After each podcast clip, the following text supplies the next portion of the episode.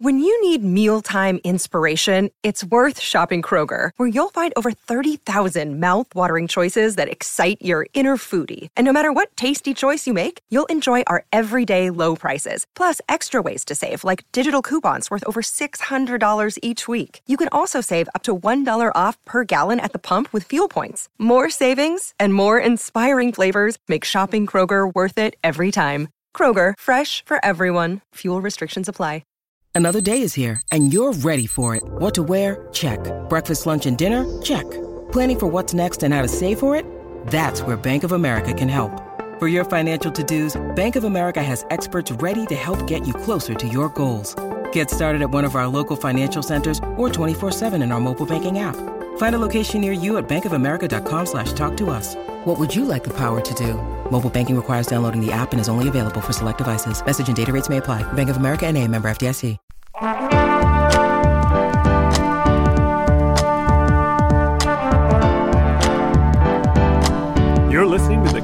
Co-Main Event Podcast. And now your hosts, Ben Fowlkes and Chad Dundas. That's right. You're listening to another episode of the Co Main Event Mixed Martial Arts Podcast. I'm Chad Dundas. That's Ben Fowlkes. We're both longtime MMA journalists, and for nearly the last nine years, we've been meeting here every single week to break down all the action in the wild, weird, and occasionally wonderful world of mixed martial arts. Ben, when I say that uh, we've been meeting here this week, I mean it literally. You and I are actually in the same location this week. Uh, I think for the for first time in more than a year Definitely more than a year. to record the co-main event podcast, and in classic CME fashion, it's not something that we planned. Uh, it just came together via happenstance because. What, what are you having done at your house? You having the carpets cleaned or the carpets changed? What's going on? Well, as longtime listeners will know, I recently bought a new house and have been in the process of basically just doing shit to it constantly since the moment I moved in, it feels, and that will continue uh, perhaps indefinitely. I might be I might be in a, like a Remington house curse situation where I have to be constantly working on my house just to stop tragedy from befalling me. But today I have a guy in there installing carpet in the basement where I keep my office and whatnot. Uh, I've found it's important to have my office on a different floor of the house from my children. And um, either I'm old or they send an extremely young man over to install this carpet. I hope he knows what he's doing. I guess we'll find out after I'm done recording this and I go over there to check on him. So you're telling me there's some child labor issue stuff happening over at your house today? I mean, it is possible that it's just me being old. Because I've noticed this as a function of becoming an old guy. Sometimes I'm driving around town and I see people in other cars and I'm like, hold on. Ain't no way you are old enough to have a driver's license. How many phone books are you sitting on in there? And then come to realize that they're like 20 years old. So that's just a thing that happens. Uh, we got a big show this week, as usual. We're going to be talking UFC 265 for the for most of it, and then I think in round number three here toward the end of the show, talking a little bit about some Bellator stuff coming up. Uh, UFC 265. I'm not imagining this, right? Like I feel like Bella or uh, UFC 265 was a particularly rough event for the co-main event faithful. It's almost like all our favorites were going to go out there and lose uh, during this week. And that is to say, you know, nothing negative about Ciryl Gane, who seems like a great human being, but but Ed Herman lost, Yeah. uh, Michael Chiesa lost, Angela Hill lost, even poor Karolina Kowalkiewicz got armbarred by Jessica Penne while she's just out there waiting for her taxi Yep. right? Jessica Penne comes along, slaps the armbar on. It just seemed like, I mean, maybe with the exception of Jose Aldo, who was a person that I think a lot of us can get behind, this just seemed like it was a rough one for the the capital G guys and girls of the co-main event podcast. You're not wrong. However, there are also a couple bright spots, maybe not quite yet established capital G guys and girls of the Co-Main Event podcast.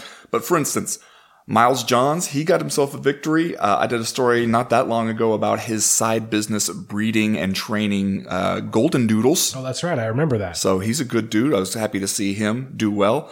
Um, also, I mean, after I saw Ciryl Gane on the UFC embedded, getting really excited about finding those Martin shorts at the mall, I trying to explain the phenomenon of the Martin Lawrence TV show Martin to his friends. Uh, you know, seemed like maybe some some dudes who Martin did not make its way to France for on their TVs, but Ciryl Gane found out about it, and just the kind of the joie de vivre that Ciryl Gane approached this fight week with, and then the performance itself. I guess maybe Ciryl Gane's trying to become a trying to become one of my guys, Chad. I mean, it needs to be said that Ciryl Gane seems like a cool customer. Seems like a delightful human being. And frankly, uh, I'm probably going to nail this French pronunciation like I always do, but his nickname, Bon Gamin, which Google Translate tells me means good kid, seems like the perfect fucking nickname for Ciryl Gane. It has to be said. The man has a perfect nickname.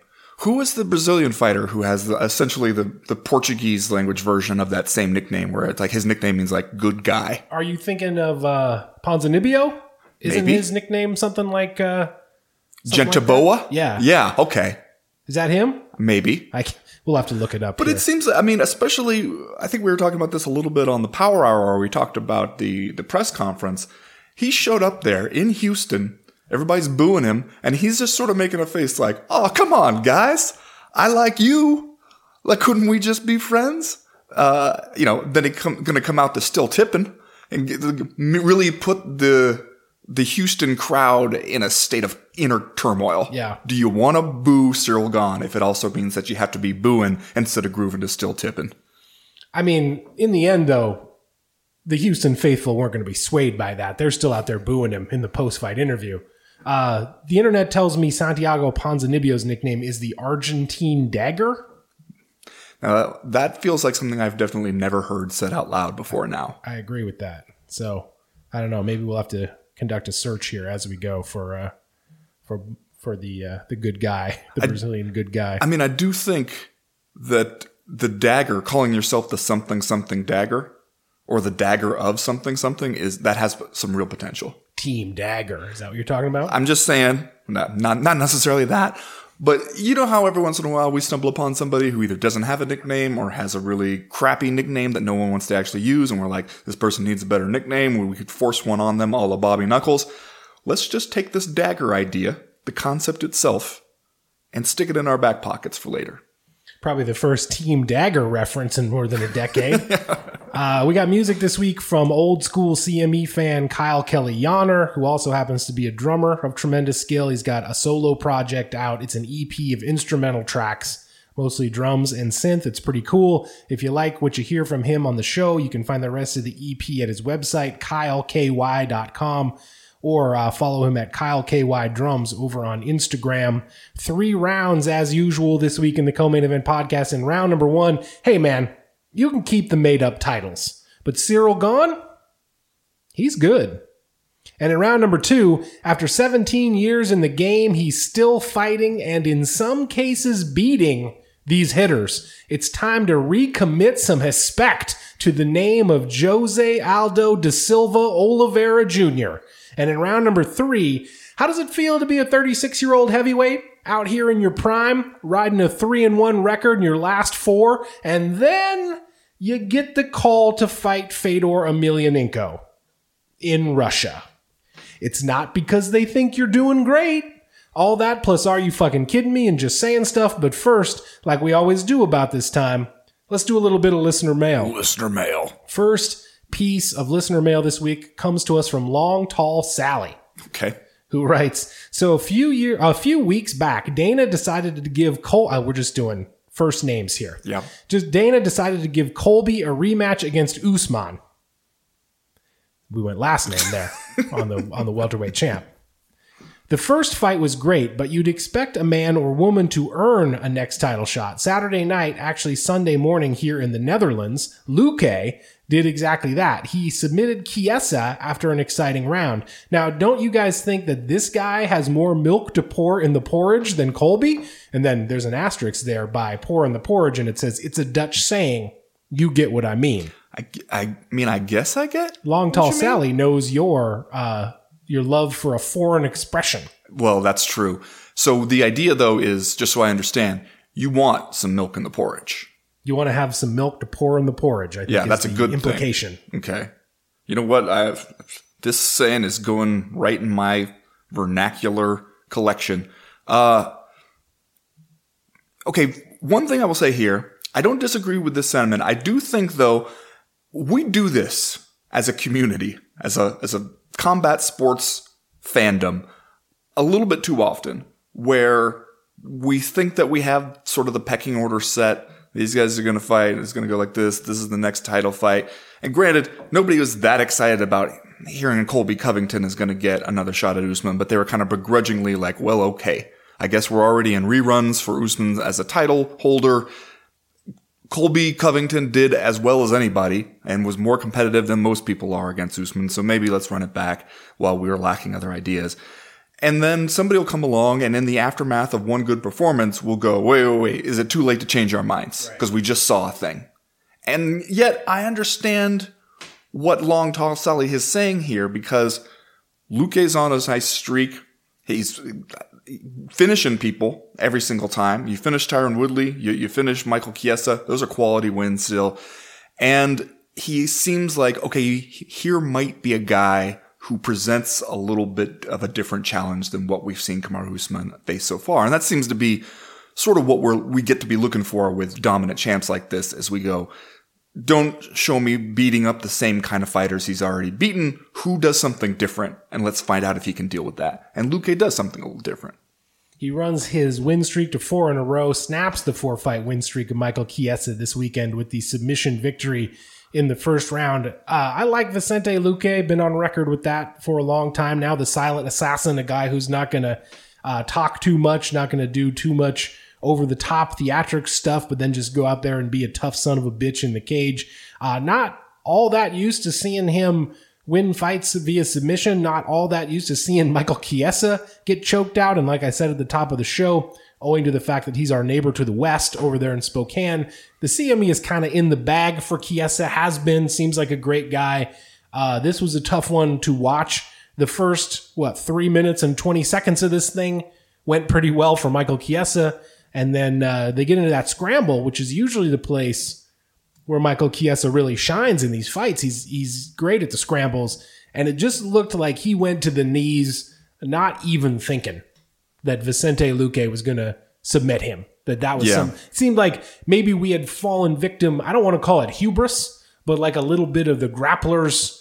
Uh, you know, the little bit of the, a little bit of the grappler's confidence there, not even thinking that Vicente Luque was going to go ahead uh, and be able to choke you out, and that is exactly what happened. I don't necessarily know that it was the kind of victory that I feel like should jump the line in terms of welterweight contenders because it's not like Vicente Luque went out there and just blew Michael Chiesa out of the water and just dominated him for three minutes and 25 seconds.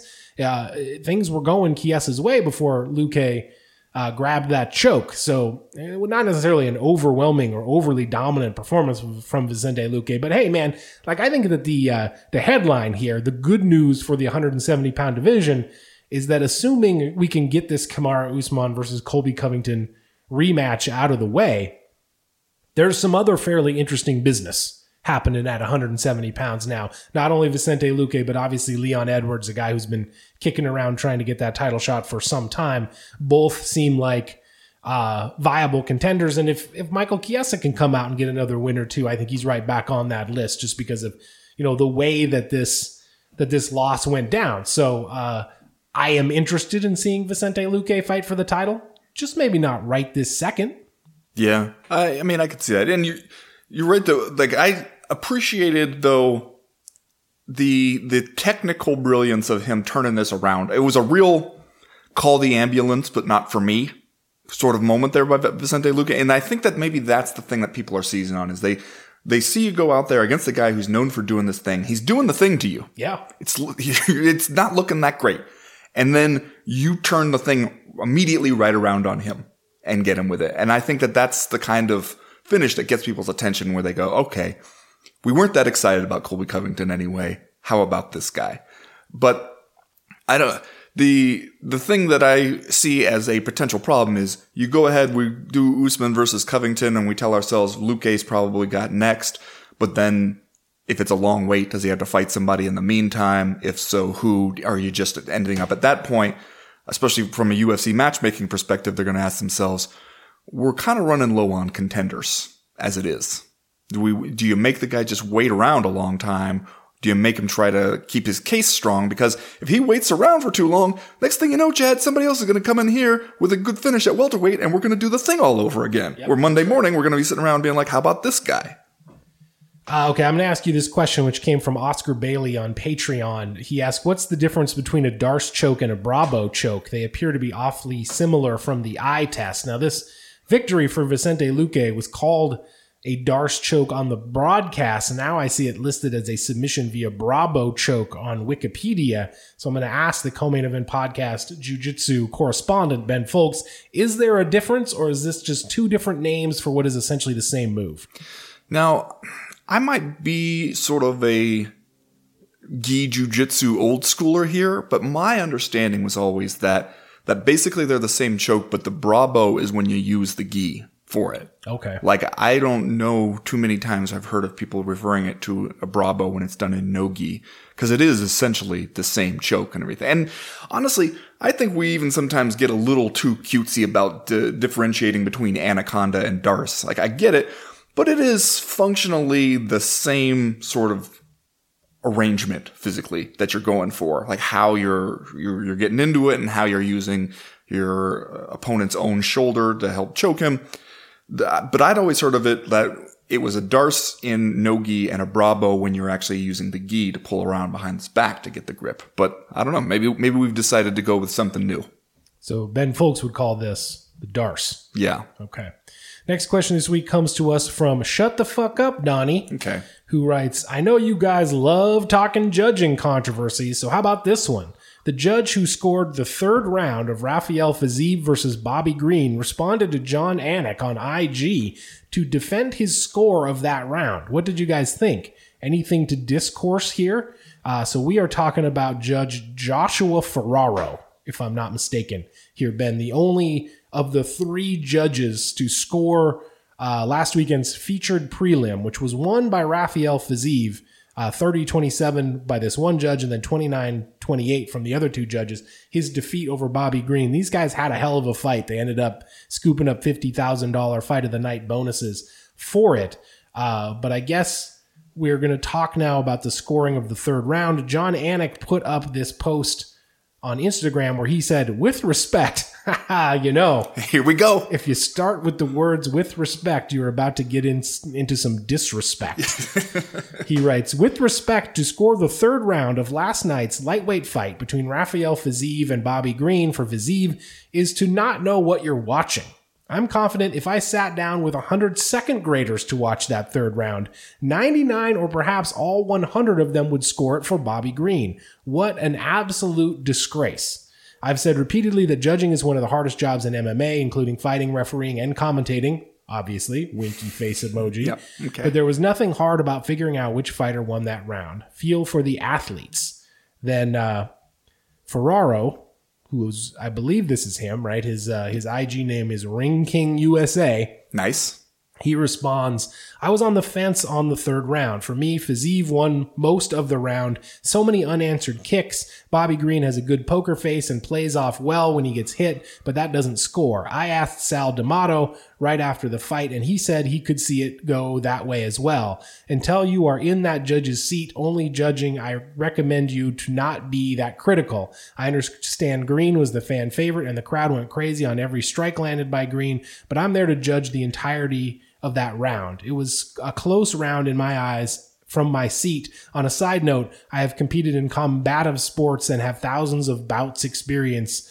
Uh, the right fighter won. You were just talking about one round. Just stop. Then he goes, at Kenny Florian, you out of all people should respect this duty more. All of y'all should be ashamed of yourselves. And then he signs off with, I'm not Adelaide Byrd. Damn. So gonna spend most of that asking for respect Yeah. for the judges, and then he's gonna throw some sharp elbows at a fellow judge there on the last line of this It thing. does seem just in general, as you read this thing, it goes from, I see your well intentioned criticism, here's my position on it and what I have to say in response to it to, you know what, fuck y'all for even opening your mouths and talking about me. It seems like he kind of works himself up to that, maybe emotionally, as he is sitting there leaving this comment. That it started with one idea and then got somewhere else there by the end.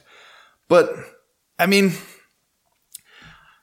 I can kind of see both sides in that looking at the judging, for one thing, I think we, we show up to an event in Texas and a lot of us have our ears up for some weird officiating, some judging, some another confirmation bias sort of thing to remind us that the Texas Athletic Commission is not that great and cannot really be trusted. And so we're we're already looking for this stuff. And then when you see one outlier on the scorecards in this fight, it's easy for people to go, "Okay, who the hell is this guy? What's his deal?" He must be wrong. And then we get worked up. It does seem like an uncharacteristically strong condemnation from Jon Anik. I agree. And He, like, he usually doesn't go that hard at it. yeah, and this was like a pretty close fight all the way through. And again, I do think the right guy won here. I think Rafael Fiziev deserved to get this decision.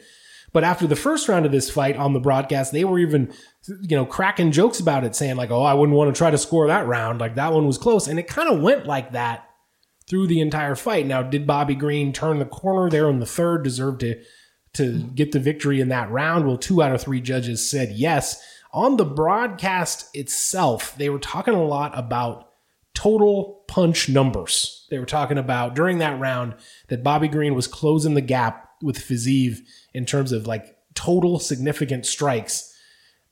And I don't know that that is necessarily an entirely fair metric to use when you're applying it to the ringside judges because number one, they don't have those numbers Yeah. in front of them. They're not looking at those stats. And so if you're going to let those stats really sway your opinion of what happens during that round, you're using information that the judges don't have at their disposal to ren- render that verdict. And I do think that even round three was close. Like Rafael Fiziev did lun- land a ton of of uh, low kicks in that round, and he was still kind of doing his thing. It was probably Bobby Green's best round, and Yeah. if you came out of it thinking he won that round, that's fine with me. Uh, but but I don't know if there is a ton of controversy to be had here, just in terms of how one judge scored one round, and I feel like again.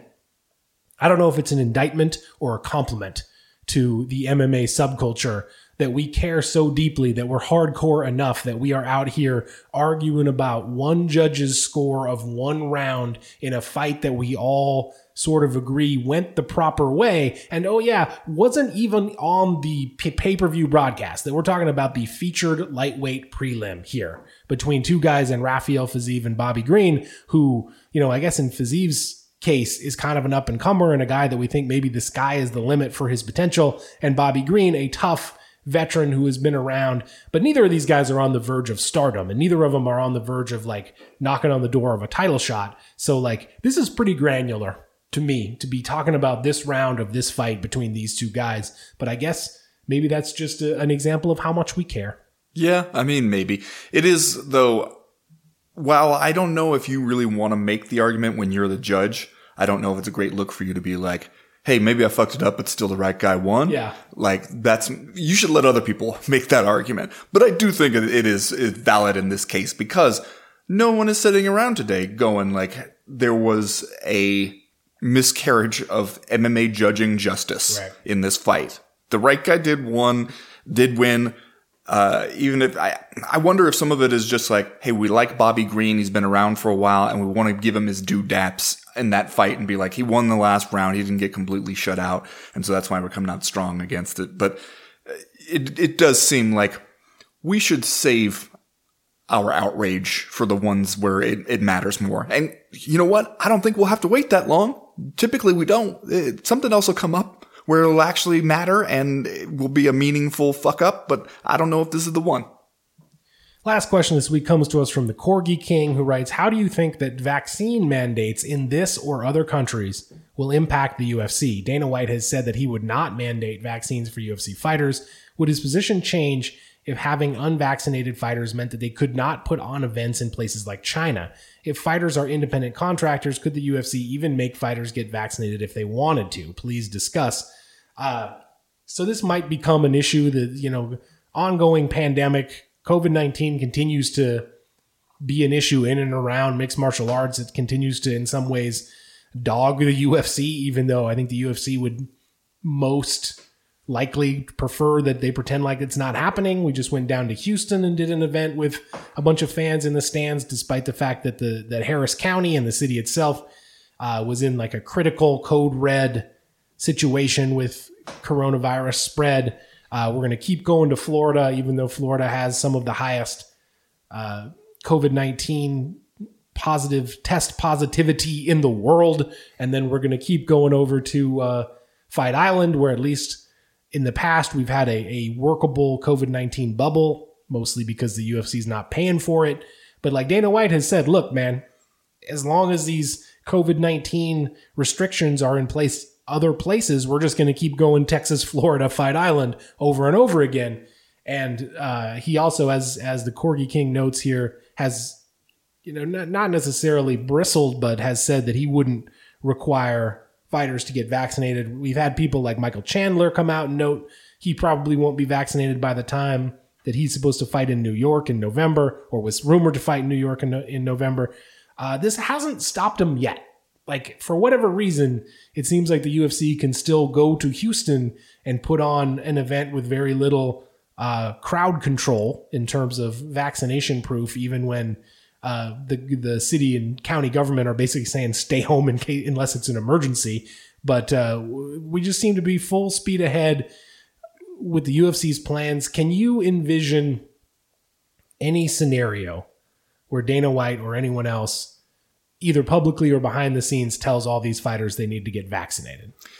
It's hard to imagine that because he he came out pretty strongly against that idea. And I don't know if you saw a lot of fighters responded to that on social media very positively. That his quote, I think, was, is never going to happen. Not going to tell fighters that they have to get a vaccine. And I saw a bunch of fighters like quote tweeting that or posting uh, screenshots of those stories on Instagram and being like, my man, that's, that's the boss right there. Yeah. Like, thank you. And fighters are a demographic that seem like they're maybe going to be particularly vaccine hesitant or resistant. And so a lot of them are going to like that idea. If there's one thing that could get the UFC to do an about face on that though, it'd be fucking with the money. Yep.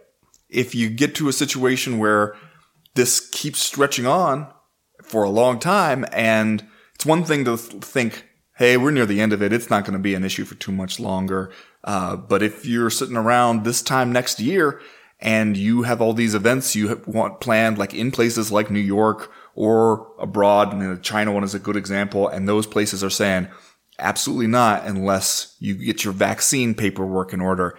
That's when I could see the UFC being like, okay, actually, like maybe we don't want to make a big deal about it publicly, but let's look at who's on the card and let's say you all need to get your shit together and get vaccinated. And you'd think just from a, like a practical perspective, if you're the UFC, you would want to be done dealing with this problem as soon as you could. Because think about what it's done to so many planned bouts and fight cards to have COVID positives almost every weekend that mess with the card. We had it here. Amanda Nunes uh, tested positive. And granted, the vaccine might not necessarily keep you from testing positive, like, I mean, it will in a bunch of cases, but there's still going to be, we've seen it in baseball. There are still some breakthrough positives. Those people don't tend to get sick though.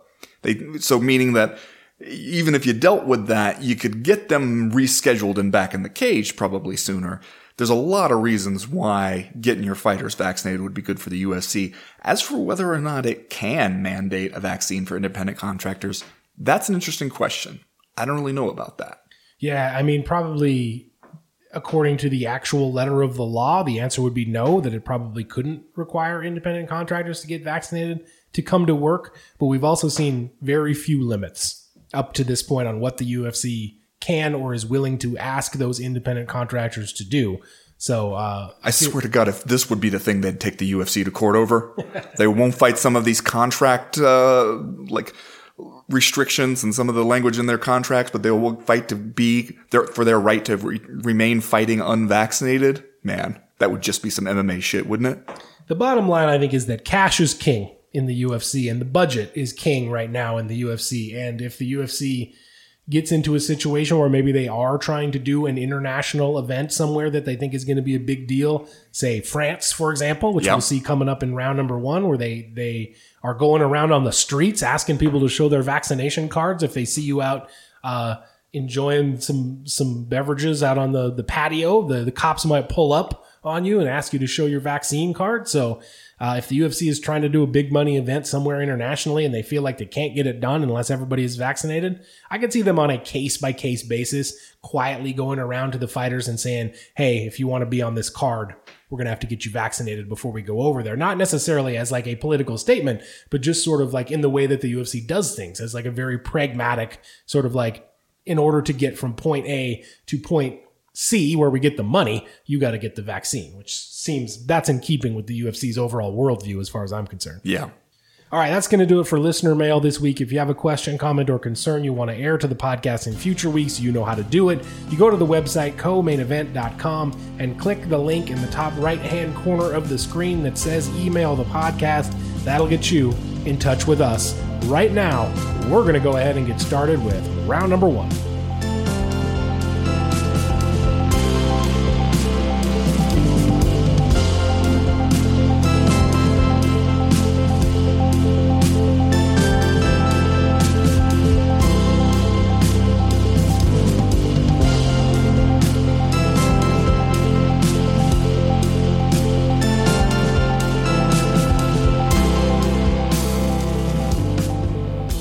There's a lot to talk about here, man, in and around Ciryl Gane's victory over Derrick Lewis at UFC 265 over the weekend.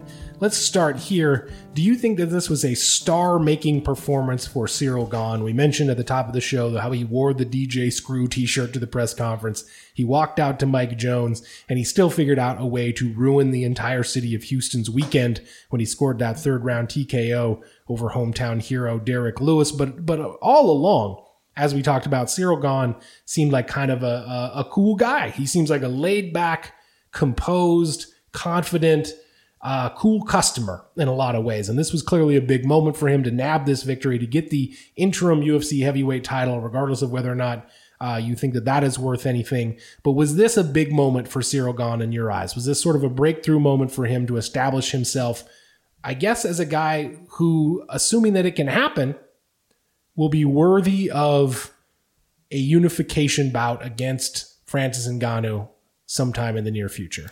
Yes. The short answer is yes. And I would refer you back to a point that you made not so long ago on this very platform where you said when you look at the heavyweight division, it seems like you've got guys like Francis Ngannou, you know, Jon Jones trying to get in there, and guys like Stipe Miocic really, who for all practical purposes seemed like they were they might as well be competing in a different heavyweight division than the one that everybody else was in. And a lot of that I think had to do with the long-term holding patterns we got stuck in in that division when the title was only being defended once a year and it was a bunch of rematches back and forth. And so it just seemed like we're waiting to finish those up before we can get to new business and everybody else fighting at heavyweight seemed like, okay, I guess you got to keep fighting, keep making some money and keep your name in there, but it didn't seem like it was all that plausible for anybody to jump up out of that middle of the pack status and get to be a top contender. Ciryl Gane managed to do that. Now, you can look at what he had to do in order to do that. He's fought three times in about seven months, won them all, and goes out there, finishes Derrick Lewis here. He had to be basically perfect. And in a very short time period, the three fights in a year is tough for anybody. And three fights in a year at heavyweight is really not that common in the UFC. And he's got three fights in a year at heavyweight, and we still got like one quarter left of the year. So he had to do all that while the heavyweight division was kind of stuck in this slow moving morass at the top. And he did it. He, he took advantage of that opportunity and punched his ticket there. I think you have to look at it and be like, okay, you know, two months ago, nobody was thinking that Francis Ngannou versus Ciryl Gane would be a big ticket heavyweight title fight. Now, it seems like one of the best fights you could make at heavyweight, at least realistically, and, and in the near future.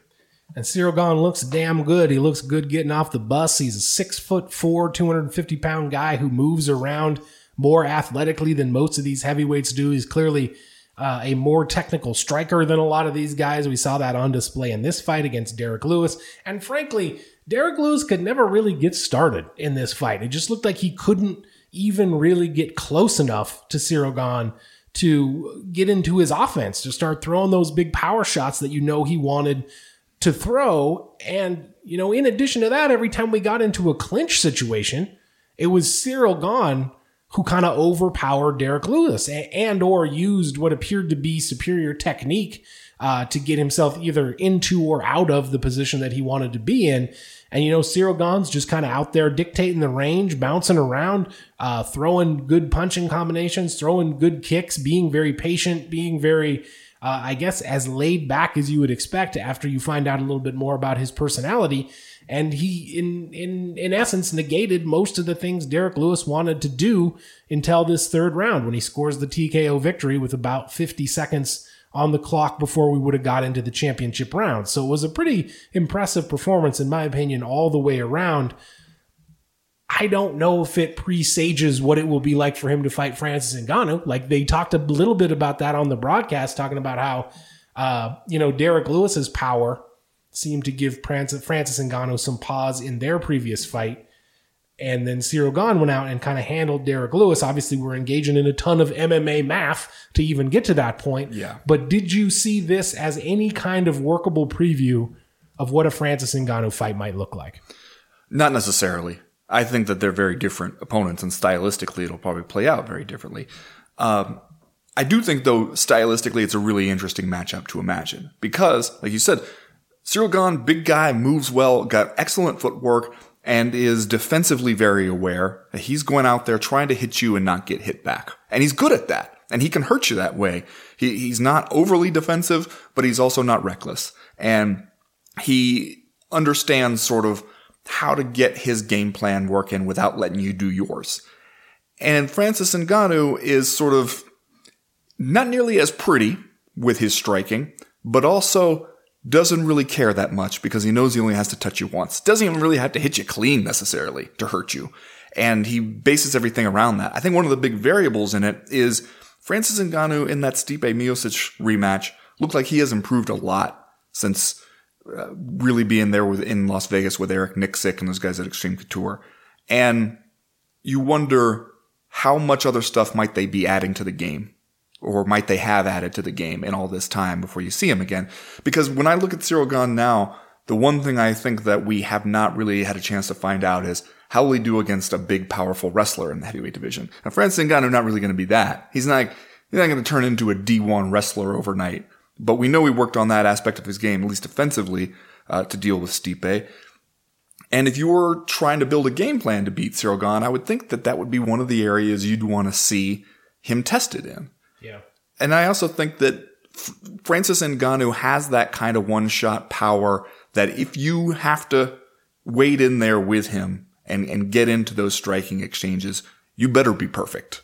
Because if he catches you once, it could be all over. And I think, you know, Derrick Lewis, he has that one shot power, but he is also kind of the master of losing the whole fight until he wins and, and just waiting for you to stand there long enough. And if you don't agree to do that, he doesn't always have too many ways to make you. And Francis Ngannou, I think, is a little different than that. Man, you know Eric Nicksick is dying to teach Francis Ngannou some takedowns. You know that like he would probably love nothing more. I bet he thinks about it every day when he's having his morning morning coffee and he's getting those early morning MMA strategy texts from his mom. And I bet Eric Nicksick is like, man, if Francis would just let me teach him a single, we'd be in business. If we, if we could just chain some takedowns together off of that single leg, you know, maybe get an ankle pick in here. Uh, the thing that I wonder is we you, we kind of can't talk about what's going on here without talking about the like what the timeline is going to be, right? Because Ciryl Gane, like I said, fought three times in seven months, and he said I would like a little bit of time off, and damn it, he's earned it. Uh oh. Don't ask for time off in the UFC heavyweight division. We just learned that the hard way. You're going to get yourself an interim interim champ. But I, it's totally understandable. You fight that much. If you just go through three training camps in seven months, that's going to wear your body down. So in order to get yourself ready to fight the biggest fight of your life against the most dangerous opponent you've ever faced, I can understand why you'd want to take some time off, let your body get fresh again before you get into another training camp to go fight that guy. Francis Ngannou said that, you know, he wants to fight in the fall. I would think the earliest you could be looking at is sort of end of the year or like early next year. And you hope that the UFC has the patience for that and that we're not going to do something stupid just for the sake of convenience. And yet, and yet, Chad, there's also the specter of Jon Jones sort of looming over all of this. And I wonder, I wrote about this a little bit in my mailbag to column today. Did the UFC learn all the wrong lessons from this situation? Because they came out of it, it looked before, after Francis Ngannou won the title, immediately after we were all saying, Give us Ngannou versus Jones at heavyweight or get the fuck out. And the UFC was saying, how about Derrick Lewis? And we said, no, we are not interested in that bullshit. And then you get into a situation where Derrick Lewis fights Ciryl Gane. The interim title thing is bullshit. Yeah, but Ciryl Gane comes out of it looking still undefeated and great and like a real challenge. And now we're going, yes, we would watch this as well. Like we, we were willing to get excited about this.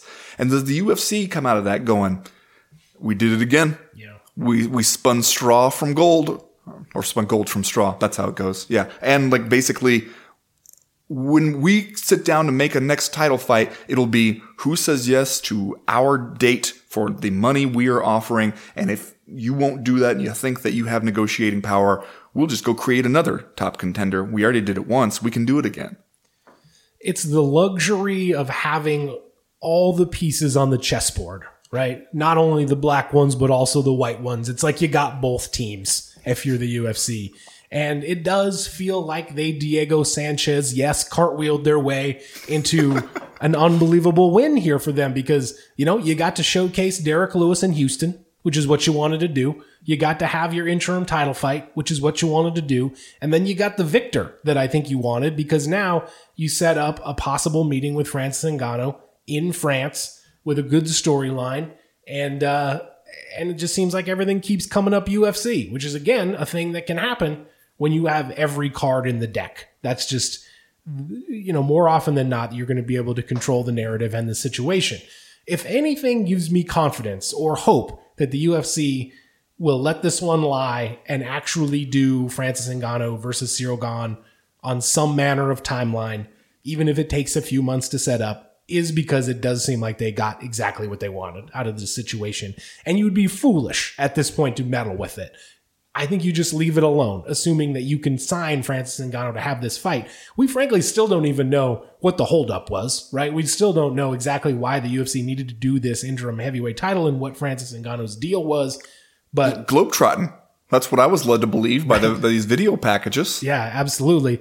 Uh, but I think if if you're the UFC and you can make it happen, doesn't it seem like now is the time for Ciryl Gane against Francis Ngannou to unify the title, and maybe Stipe Miocic against Jon Jones because that would it would tie up kind of a lot of loose ends that you have right now in the UFC heavyweight division. And again, maybe that's a big if that you can make that financially work out for everyone.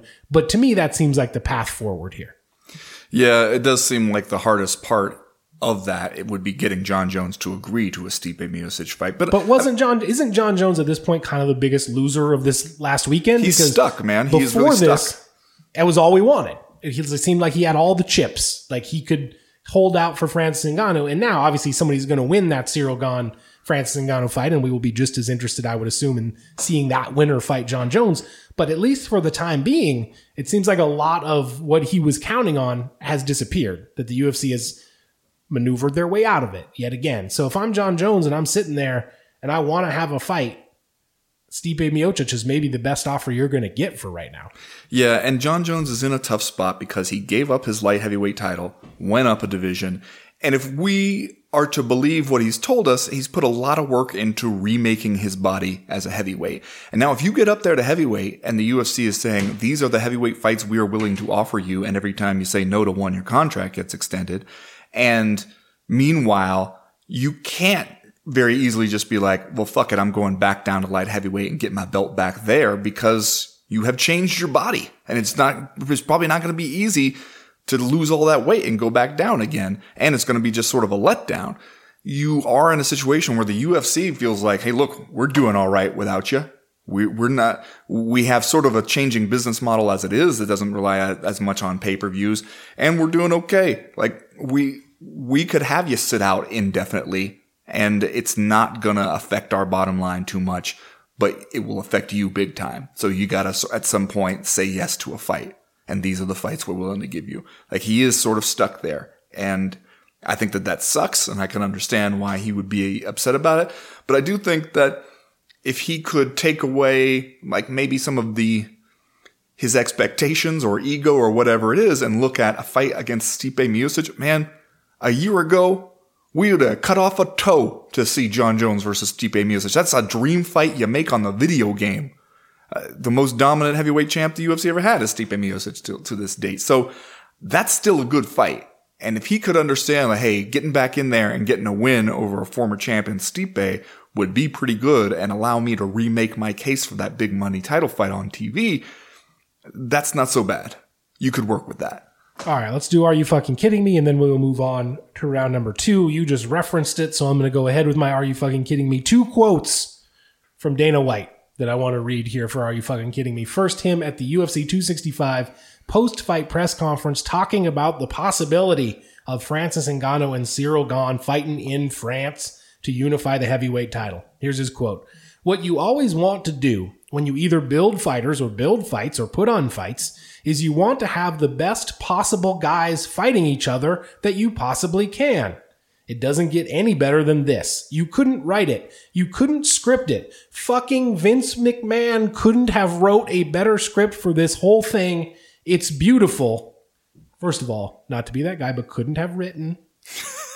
couldn't have written a better script. Here's the other quote though from Dana White. Three hours earlier on the UFC broadcast on the the the video vignette for the heavyweight title fight, here he is talking about Francis Ngannou. If you don't want to fight, no problem. You can wait and fly around the world, go on vacation or whatever you're doing. Knock yourself out. When you're ready, we're here. Are you fucking kidding me, man? This is him two hours before. Go on vacation or whatever, he says about Francis Ngannou flying home to Cameroon to like build a well and start a youth training center. Go on vacation, knock yourself out. Then two hours later, when Dana White has a fight to sell us, it's fucking beautiful. Vince McMahon couldn't have written a better script. You fucking kidding me, man? Fucking kidding me? I've said it before, Chad. Nobody unpromotes a fighter like Dana White. Until he's ready, and then it's beautiful. Then, like, you couldn't possibly imagine a, a more fitting situation. Just got yourself sort of this great potential star quality talent, and you can't wait to tell people what a jerk off he is for not showing up to fight. Well, Chad, my Are You Fucking Kidding Me? I'm going to read you a headline. This is from MMAmania.com. Luke Rockhold got drunk and belligerent, heckled Sean O'Malley's dad. Now, this quote from Sean O'Malley, they were in Whitefish or something. Luke was drunk and he kept telling my dad, Chito beat your son's ass. I guess they trained together. My dad said Luke was super buzzed, but he kept saying, Chito beat your son's ass. Why would you be like that? Unless my dad was saying something. You know what I think it was? Luke said, Do you not know who I am? And my dad said, You look familiar, but I don't know. So that probably pissed him off. I don't know the whole story. Now, listeners of the CME's other Patreon properties will probably know that I have mentioned once or twice Luke Rockhold was in Whitefish fairly recently. He was up there doing a seminar at the SBG gym in Whitefish. Uh, some some good friends of the, the CME podcast are involved with that gym. Do good work up there. They got themselves a really nice facility, by the way, if you're ever up there in Whitefish. But uh, this seems like a situation I can honestly imagine pretty easily. Yeah. Yeah. This doesn't seem out of character at all for what we know I of do. Luke Rockhold. I do not have a hard time picturing how this happened. They, he goes up there to do a seminar. From what I understand, didn't exactly knock people's socks off up there with his seminar work. They go out for some beers. One of the, you know, maybe a microbrewery up there in Whitefish. Luke has a few too many, and just can't stop mouthing off to Sean O'Malley's dad for no good reason. Fucking kidding me? fucking kidding me? That's going to it for round number one. We'll be right back with round number two.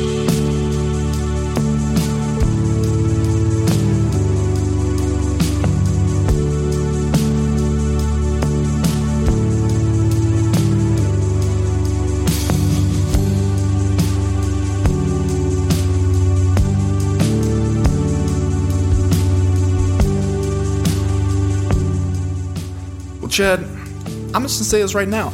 This shouldn't be happening. Just based on what I know about combat sports, how it goes, how the career arc goes, at this point, 34 year old Jose Aldo da Silva Oliveira Jr. should not be still looking sharp as hell in a lower weight class than the one he dominated in his what we thought was his prime as a champion. And yet, here he is.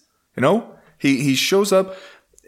He he moves down to bantamweight, which seemed to us at the time like one of those fighters' false friend scenarios, right? Like you hit a roadblock at featherweight, doesn't look like you're going to get the title back there. You tell yourself, I'll just lose some weight and it'll all be good. You ignore the fact that we have seen you struggle mightily with that cut to 145 pounds already.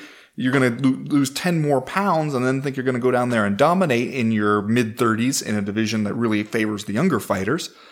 And yet, you know, he has looked pretty good his entire time at bantamweight, even with a few losses there. You know, he, he lost that split decision to Marlon Moraes, got knocked out uh, late in the fight by Petr Yan, but Petr Yan's really fucking good, as we have learned. But now he's got two straight wins, and he looked awesome against Pedro Munhoz. Yeah, it's impossible to believe that Jose Aldo is only 34, right? Because I feel like we've been talking about him for like a dozen years, and yet, you know, you wake up, he's the same age as Pedro Munhoz headed into this fight. He's lived three lifetimes in this sport. And not only that, he still continues to get better, it seems, or at least to uh, retool his skill set uh, heading into this newfound maybe career or home at bantamweight. And I guess in, in fairness, we should say he's two and two since moving down to 135. But as you mentioned, the losses are to Marlon Moraes and, and Petr Yan. So uh, nothing to really sneeze at there, especially the split decision against Moraes that uh, the UFC just decided to treat as a win anyway. So things are going okay for Jose Aldo right now. And the amazing thing to me, not only about moving down in weight, when we spent most of his featherweight title reign talking about him moving up to lightweight to have super fights and whatnot. Instead, he decides to turn around, go down. He still looks fast. He's out here fighting 135 pound guys, and he still uh, appears to be the quicker fighter. And you add on to that the jab that he was doing nice work with, the nasty body shots that he is doing nice work with, the composure. He's out here. Ben, calf kicks have been all of the rage in MMA for like a year. We've been talking about how they're like uh, basically a cheat code. Conor McGregor's tweeting about how they're not fair and they take no skill. Jose Aldo's out here checking Pedro Munhoz's calf kicks like it ain't no thing. Like, oh, you're gonna throw that? Yes, this is this is my instructional video for how we could check those things. His defense looks great. He avoided most of the big power shots from Munhoz. I don't know, man. At 34 years old, he looks, I'm not going to say better than ever because at his peak, he was pretty fucking good, but he looks good enough to beat most people in most divisions. And frankly, if at this point we're talking Jose Aldo versus TJ Dillashaw, yes, please. Yeah. Give it to me. It's mine. I'm glad you mentioned Conor McGregor because isn't it interesting to think about the journeys both men have gone on since their meeting at UFC 194 in December 2015? Because that seemed like it could have been the critical turning point where if he wasn't careful, Jose Aldo became sort of like a, a punchline or a footnote which would have been sad considering his his dominance in that division for a long time. But he goes out there against Conor McGregor, gets knocked out in 13 seconds, is dying for the rematch that we know he's never going to get because Conor McGregor basically flees the division right after that. And then it's like the aura of invincibility is punctured for Jose Aldo. He, you know, he wins that fight at UFC 200 against Frankie Edgar for like an interim title and, but then loses two in a row to Max Holloway. And we all sort of went, well, okay, I guess that's that. We have seen the Jose Aldo climb and the peak. And now it's just a matter of how long the downward slide is going to be. Cause that's what we're used to. that's how it usually goes in this sport. And to see how he has persisted on and still looks really, really good, even down a weight class now, that's just not how it ever goes. And it is kind of like, I'm glad, especially for him, because it seemed like at times he didn't get all the respect that he was deserving of when he was champion. And then people were really ready to move on very quickly after he got knocked out by Conor McGregor. And so to now see him sort of winning over this section of the fan base and really getting the love both from fellow fighters who all show up and uh, have nothing but good things to say about him and, and clearly respect him a ton to media, to fans, to everybody. It warms the damn heart is what it does. Yeah, I think that that 13 second knockout loss to Conor McGregor really hurt his reputation in the moment. But he has done great things to, to rebound from it. And even though uh, his overall record since that loss is is not the prettiest thing in the world. Uh, all of the positive things that I said about him a minute ago, I think eclipse some of that stuff. And like you just mentioned it, but you look at the losses for Jose Aldo, the career losses essentially in the WEC and UFC uh, career of Jose Aldo. Petr Yan, champion. Alexander Volkanovski, champion. Max Holloway, champion. Conor McGregor, champion. And then, of course, you got that split decision to Marlon Moraes. So it seems like only the cream of the crop at the height of their powers beat Jose Aldo, even at this stage in the game when he's already got a lot of wear and tear on his body and, and over the course of his career.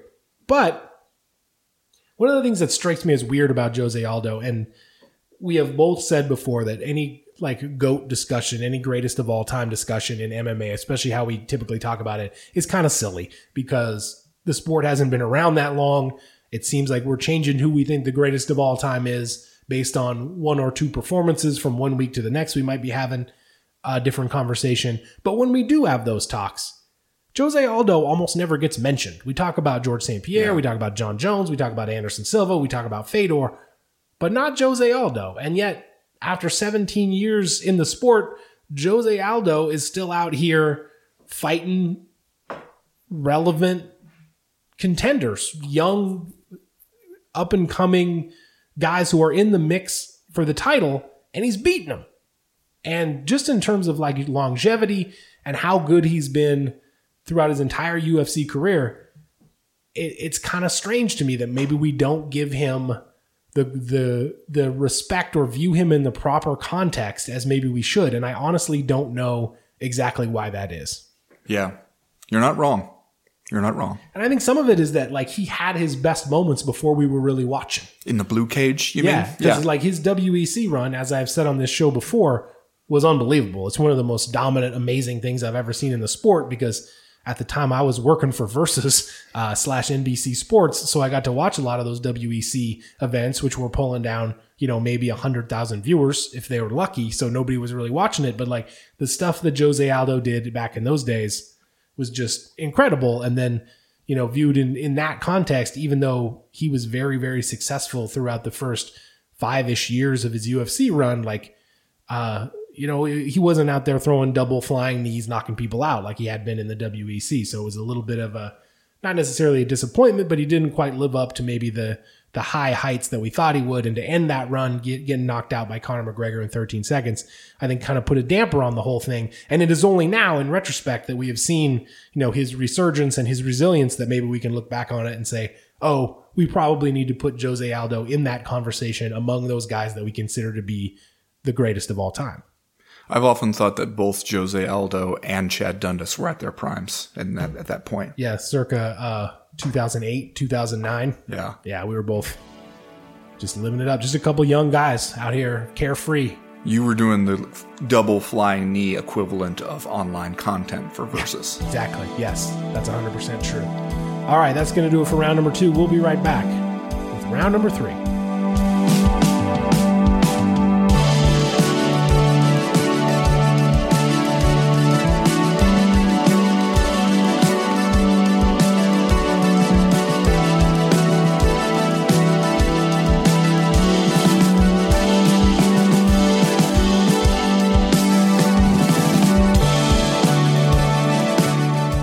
Fresh off his loss to Valentin Moldavsky at Bellator 261 back in June, Big Tim Johnson, the native of Fargo, North Dakota, is going to get the call to go over there to Russia and fight the legend Fedor Emelianenko at Bellator 269, October the 23rd at the VTB Arena in Moscow.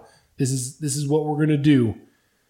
We talked a little bit about this on Friday uh, on the Patreon Power Hour, which, by the way, if anybody wants to get down with that, you can join the team over at patreon.com slash co-main event. Get the three extra podcasts every week that we do over there for the paying customers, the beloved patrons of the co-main event.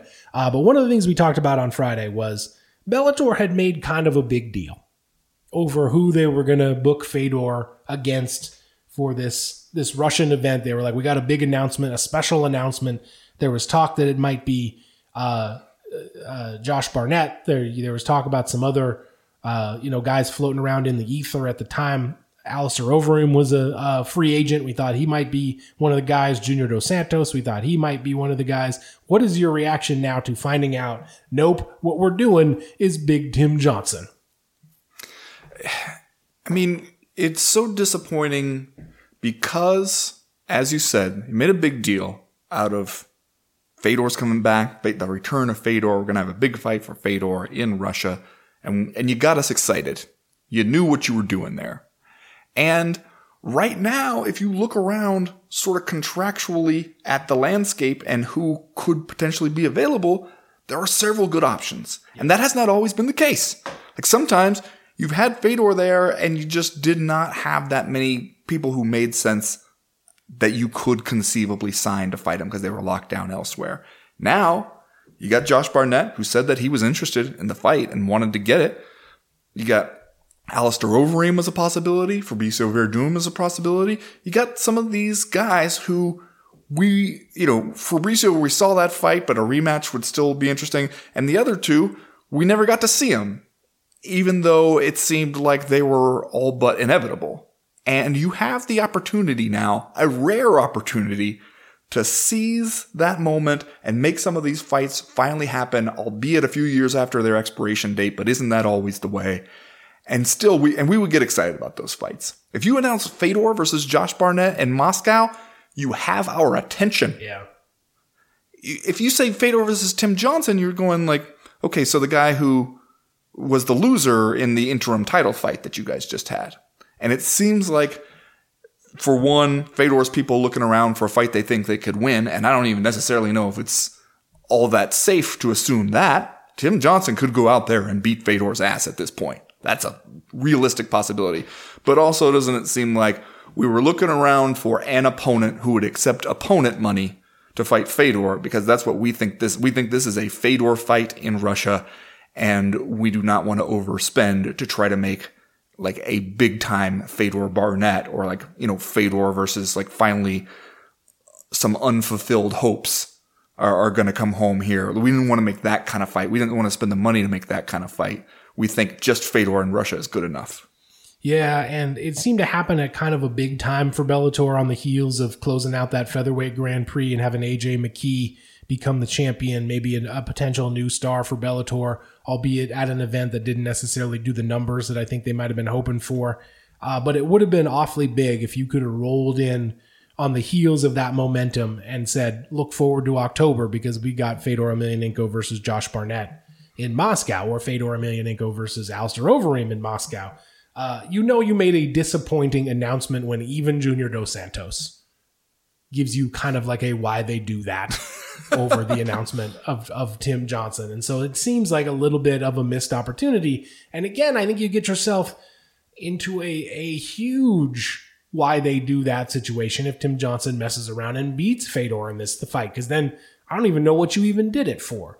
And you look at what Fedor has done since he returned from his retirement in 2015. I will just run down the opponents for you. Jaideep Singh, Fabio Maldonado, Mitrione, Frank Mir, Chael Sonnen, Ryan Bader, Rampage Jackson. Most of those not heavyweights. So I don't even know how to think of Fedor at this point or what his prospects might be against Tim Johnson. And if you're worried about competition, if you don't want to give him uh, a fight that it seems like he's going to lose either bar- against Barnett or uh, somebody like Overeem or even Dos Santos, I think that uh, that you, you're making the wrong calculations if you're Bellator. Because I think what you need to be doing right now, regardless of whether or not Fedor wins or loses, is trying to put on spectacles Yeah. that will interest us. And any of those three guys that I just mentioned would have would have been more suited, I think, to that than than Tim Johnson. Yeah, and that's kind of my point is Fedor coming back and fighting for you in Moscow. Is it a big deal or not? Because the way you teased the announcement before you had an opponent, it sounded like you want us to get on, get excited to get on board with it as a big deal. But then when you say Tim Johnson as the opponent, what you're telling me is, man, we're just doing a Fedor fight. We're doing Fedor versus TBA. And that's not like trying to talk shit on Tim Johnson. I like Tim Johnson, think he has a, a realistic chance to win this fight, but it doesn't, he doesn't fall into that category of people where you could still get me super excited like it's 2005 all over again to watch Fedor fight them right now. He's not, he doesn't have that history with Fedor that will work for that. And so if you're Bellator, the the same point I made where we discussed this a little bit on Friday's Power Hour, Fedor fights at this point are not an inexhaustible resource, man. There are not going to be that many more of them, no matter how it goes. There's it's, it's a finite number left, and so if we're going to make some of these fights, you kind of got to make them now. And if you're not, then you're basically telling me like, okay, we're just we are using Fedor to basically tour county fairs and have him play some of the greatest hits, but we're not doing anything really special with him. And that seems like a missed opportunity to me. Because you're right, Bellator struggles the most with just getting our attention, just getting us in the door and getting us to mark it on our calendars and be like, okay, here's one I gotta see. You did it with the featherweight Grand Prix. You had a chance to do it here. And instead you choose like, "Mm, let's just get somebody who will take the fight and not make it a headache for us to sign the thing. never ever think that we would sit here on this show and talk junk about former Dakota FC heavyweight champion Tim Johnson. Won't happen. Won't This ever guy, happen. This guy, as I said at the top of the show, rolls in three and one in his last four. He lost that fight to Valentin Moldavsky in June, but before that, he had beat Tyrell Fortune, Mitrione, and Cheick Kongo right in a row. So if you're if you're trying to figure out whether or not he's going to be a threat against Fedor Emelianenko, I believe the answer is yes. Also, sorry, Tim Johnson, a a native of Lamberton, Minnesota, not a native of Fargo, but I think you know as well as I do. You get get out in that neck of the woods, it's all kind of the same. yeah. His name, his name still rings out in Fargo, I'm sure. That's true. That's true. All right, let's do just saying stuff, and then we'll get out of here for this week. Ben, what's your just saying stuff?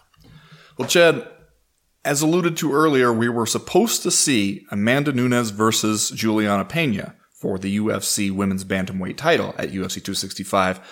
That got called off late because Amanda Nunes and, and her entire family tested positive for COVID. Uh, her wife, uh, Nina Nunes, had posted on social media that for like that they were actually sick, or at least she was, that for about 11 days she felt like poop emoji and uh, something like they were really dealing with it there. Julianna Peña obviously was disappointed to have her title fight called off. She showed up at the press conference and took the opportunity to get on the mic and play reporter and ask Dana White where Amanda is when we can when we can get her here and try to make the fight.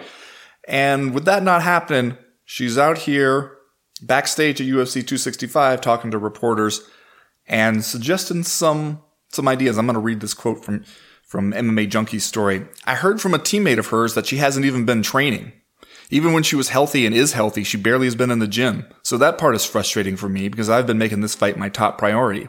And I've been doing the mom thing as well. You know, I do want to take this time to say that I understand her position. She's a new mother. She wants to enjoy that time with her baby and she lacks a little bit of motivation to get up for a fight when she wants to hang out with her little newborn. I get that. I was in that same position.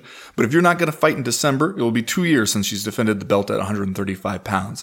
We got to keep the train moving. Let's get a girl in there that's ready to rock and we'll fight for the interim belt. And when she's ready to come back, she can come pry it out of my cold dead fingers.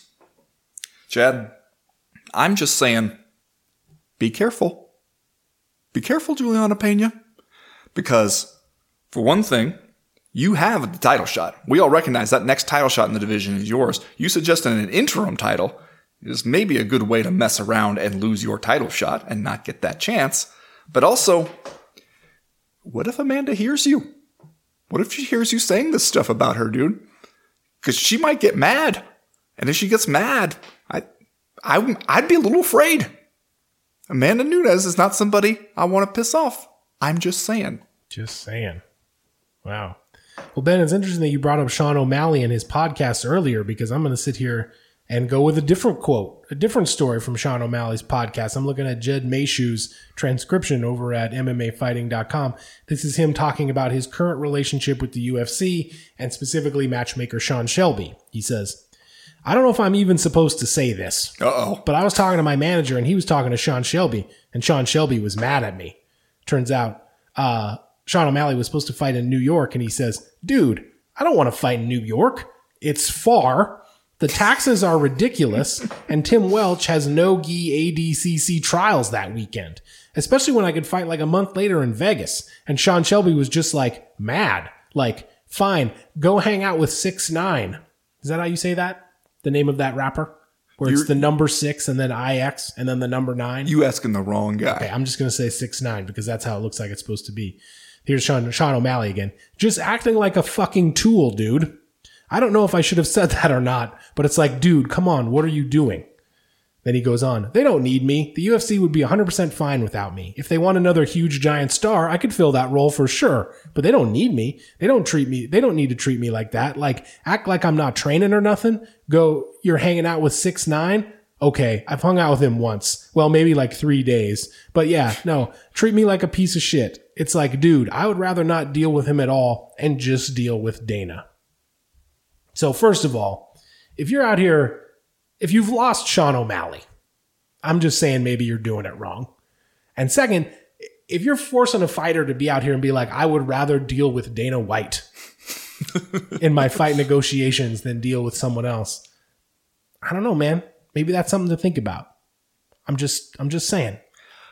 Well, honestly, can we just agree that Sean O'Malley on his podcast saying, I don't know if I'm supposed to say this or not, it's kind of like Jon Anik starting his thing with uh, respectfully. Yeah, with respect. Because I, I hear Sean O'Malley say that and I go, whatever it is you're about to say, you probably should not say it. You probably are going to get yourself in some trouble. I mean, honestly, though, spoken like a true Montana guy to say you don't want to go fight in New York because it's far. It's far. That's fucking, far, It's man. fucking far, dude. it's like far. two planes. Yeah. To get there. If you're lucky, you only got to take two planes. Anyway, uh, that's going to do it for this week's co-main event podcast. Remember, uh, we'll be over at the Patreon page, patreon.com slash co-main event all week doing our additional podcasts over there. If you want to hear those, you can jump on, join the team. We got three easy levels of patronage that you can choose from, and we have a lot of fun over there. As for right now, though, thanks for listening. We're done. We're through. We're out. The taxes are pretty brutal, though. Yeah. He's not wrong about that. Plus, Tim's got his ADCC tryouts that weekend. I love how these are all, in his mind, perfectly reasonable, practical concerns. Yeah. We got stuff to do, man. I'm, I'm not. I mean, I'm not saying Sean O'Malley is wrong about any of this stuff. I think that his his points are valid.